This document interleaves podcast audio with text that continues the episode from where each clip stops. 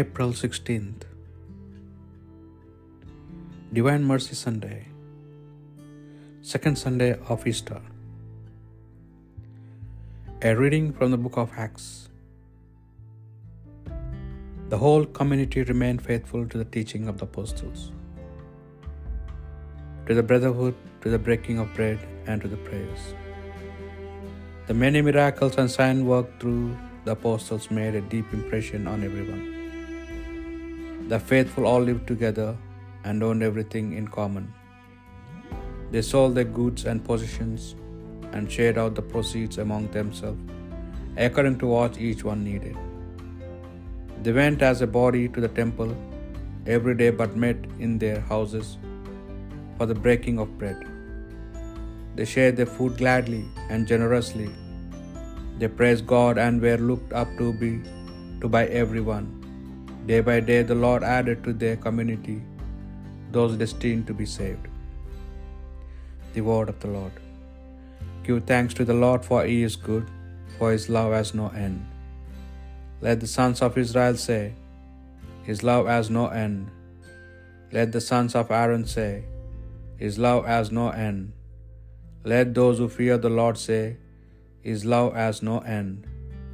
Give thanks to the Lord, for he is good, for his love has no end.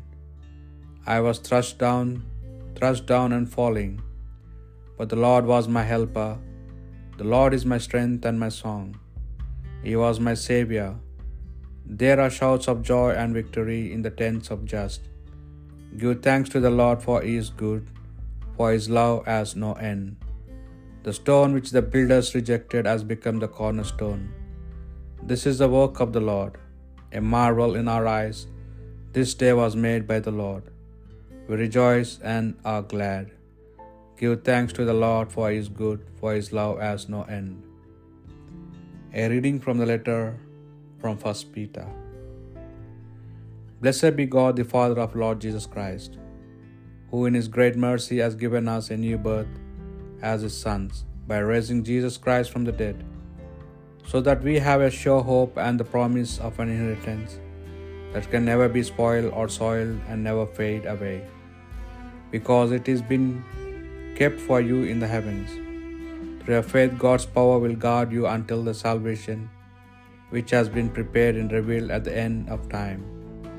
This is a cause of great joy for you, even though you may for a short time have no have to bear being plagued by all sorts of trials, so that when Jesus Christ is revealed, your faith will have been tested and prove like gold, only it is more precious than gold, which is corruptible even though it bears testing by fire. And then you will have praise and glory and honor. You did you did not see him, yet you love him, and still without seeing him, you are already filled with a joy so glorious that it cannot be described, because you believe and you are sure of the end to which your faith looks forward, that is the salvation of your soul. The word of the Lord. A reading from the Holy Gospel according to St. John. In the evening of the, same of that same day, the first day of the week, the doors were closed in the room where the disciples were for fear of the Jews. Jesus came and stood among them. He said to them, Peace be with you, and showed them his hands and his side. The disciples were filled with joy when they saw the Lord. And he said to them again, Peace be with you. As the Father sent me, sent me, so I am sending you. After saying this, he breathed on them and said, Receive the Holy Spirit. For those whose sins you forgive, they are forgiven. For those whose sins you retain, they are retained. Thomas, called the twin, who was one of the twelve, was not with them.